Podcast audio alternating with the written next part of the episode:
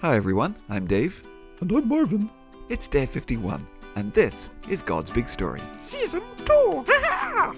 It's a story. It's big! Never boring. No way! For His glory. Always! It's God's Big Story. God's Big Story! So welcome back, boys and girls. We are back and we are ready to get stuck into week 11 of Season 2. Hi everyone! Nobody knows what he's gonna ask now. It's Marvin, the friendly, curious cow. So, Marvin, how are you mooing this afternoon? Oh, I'm fine, Dave. You know, except I got locked in the bathroom stall. So, yeah, that was kind of embarrassing. Oh, what happened, Marv? I mean, what were you doing? Well, Dave, I was doing a number 2. Although, I'm not sure how that's particularly relevant. No, I mean, how did you get locked in? Oh, I see. Yeah, well, Dave, you know that little slidey bar thing on the door? Yeah, well, it got stuck, and I couldn't get it open. Oh, I see. So, well, how did you get out? Well, I tried to give it a good hoof, Dave, but then I started to worry that I might kick a hole in the door. So, yeah, then I had to wait for someone to come in, and that was like 25 minutes. And then they went and got the maintenance guy, and he jimooed it open. Okay, he jimooed it open? Oh, yeah, sorry, Dave. That's a cow phrase, yeah. It means to kind of lever something open, yeah. You see, 100 years ago, there was a famous cow burglar called Jim the Moo. Yeah, he was an expert at opening locked windows with a crowbar. So, yeah, when you open something that way, you say, ah, I jimooed it open. Okay, well, yeah, I guess that kind of makes sense. Yeah, of course it does, Dave. Okay, well, Marvin, it is Monday. Are you ready? Oh, you know I am, Dave.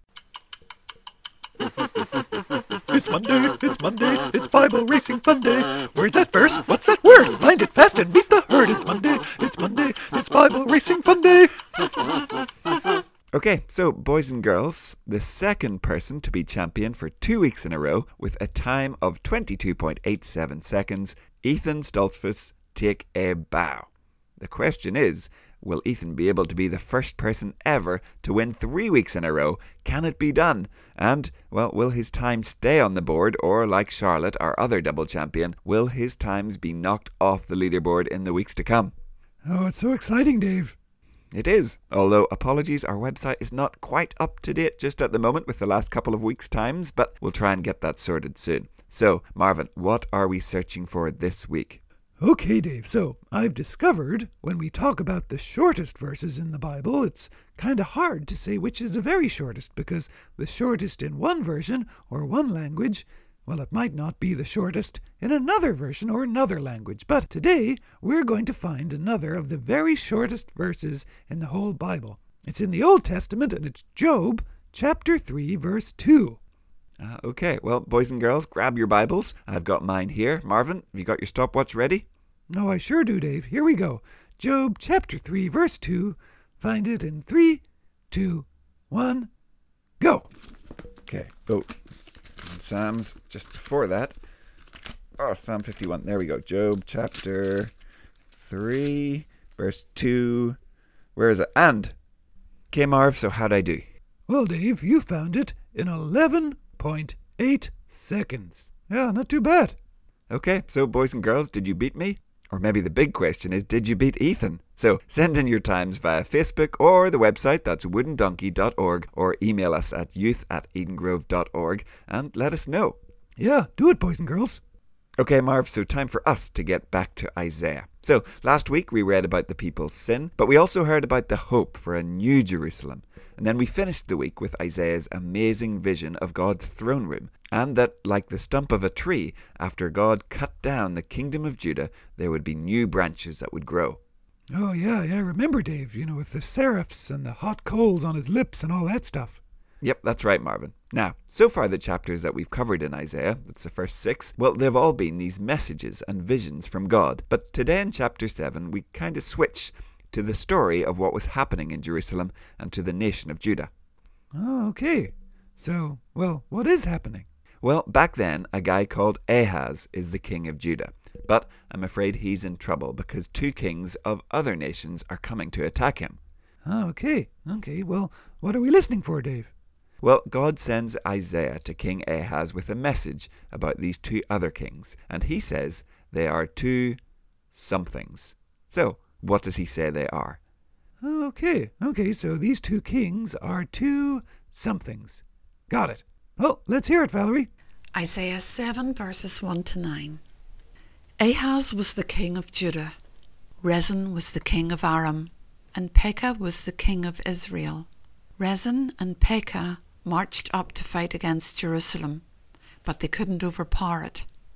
Ahaz was the son of Jotham and the grandson of Uzziah. Pekah was the son of Remaliah. The royal family of Ahaz was told, "The army of Aram has joined forces with Ephraim's army." So the hearts of Ahaz and his people trembled with fear. They shook just as trees in the forest shake when the wind blows through them. The Lord said to Isaiah, "Go out and see Ahaz. Take your son Shearjashub with you. Meet Ahaz at the end of the channel that brings water from the upper pool.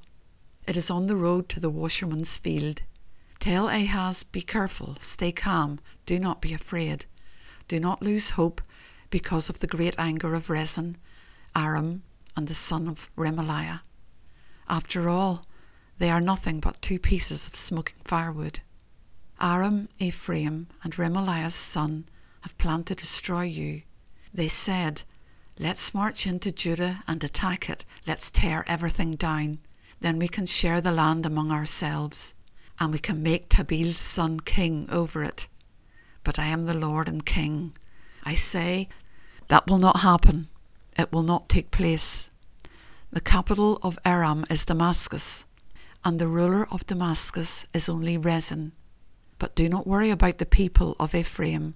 They will be too crushed to be considered a people. That will happen before 65 years are over. The capital of Ephraim is Samaria, and the ruler of Samaria is only Remaliah's son. If you do not stand firm in your faith, you will not stand at all." Thanks, Valerie. Okay, Marvin, so what did God say those two kings were? He said they were two pieces of smoking firewood, Dave. But, well, what does that mean? Well, Marvin, they were kings of two kingdoms that would soon be destroyed themselves, kind of like firewood that was smoking and was about to be burned up. Oh, I see. Yep, so these two kings are coming with their armies, thinking they could just waltz in and take Judah for themselves. And it seems like Judah's people thought so too, because they were all shaking with fear. But God just says, nope, it's not going to happen. And that's it. You don't need to be afraid. Okay, yeah, simple as that, huh? Yeah, it really was, Marvin. On Friday we talked about how awesome Isaiah's vision was, how just a glimpse of God's holiness and power left Isaiah completely terrified. But here we see that in kind of a different way. Even if you have armies, even if you had all the armies in the whole world gathered to fight against him, to God that is as nothing. Just a word from him, just a nope. And there is not one thing that the greatest armies with the greatest weapons of the world could do to say anything different. It's not even a fight.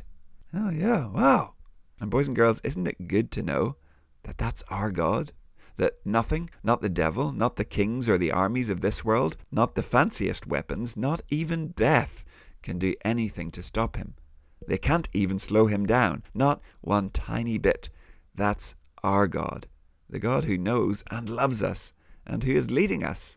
So today, let's praise God that he is unstoppable. Well, yeah, I mean, I'm sure glad I get to be on his side, Dave. Yep, definitely, Marvin. We sure wouldn't want to be against him. Oh yeah, no way. So, boys and girls, well, that's where we're going to leave it for this Monday. Have a great mafterning, and we'll see you tomorrow for another Moose Day Tuesday. Okay, yeah. Well, bye, everyone. We'll see you tomorrow. Goodbye. We'll see you soon. God's Big Story is a ministry of Eden Grove Presbyterian Church. Music and jingles by Dave, Josh, and Josh. For more information and further resources, visit woodendonkey.org.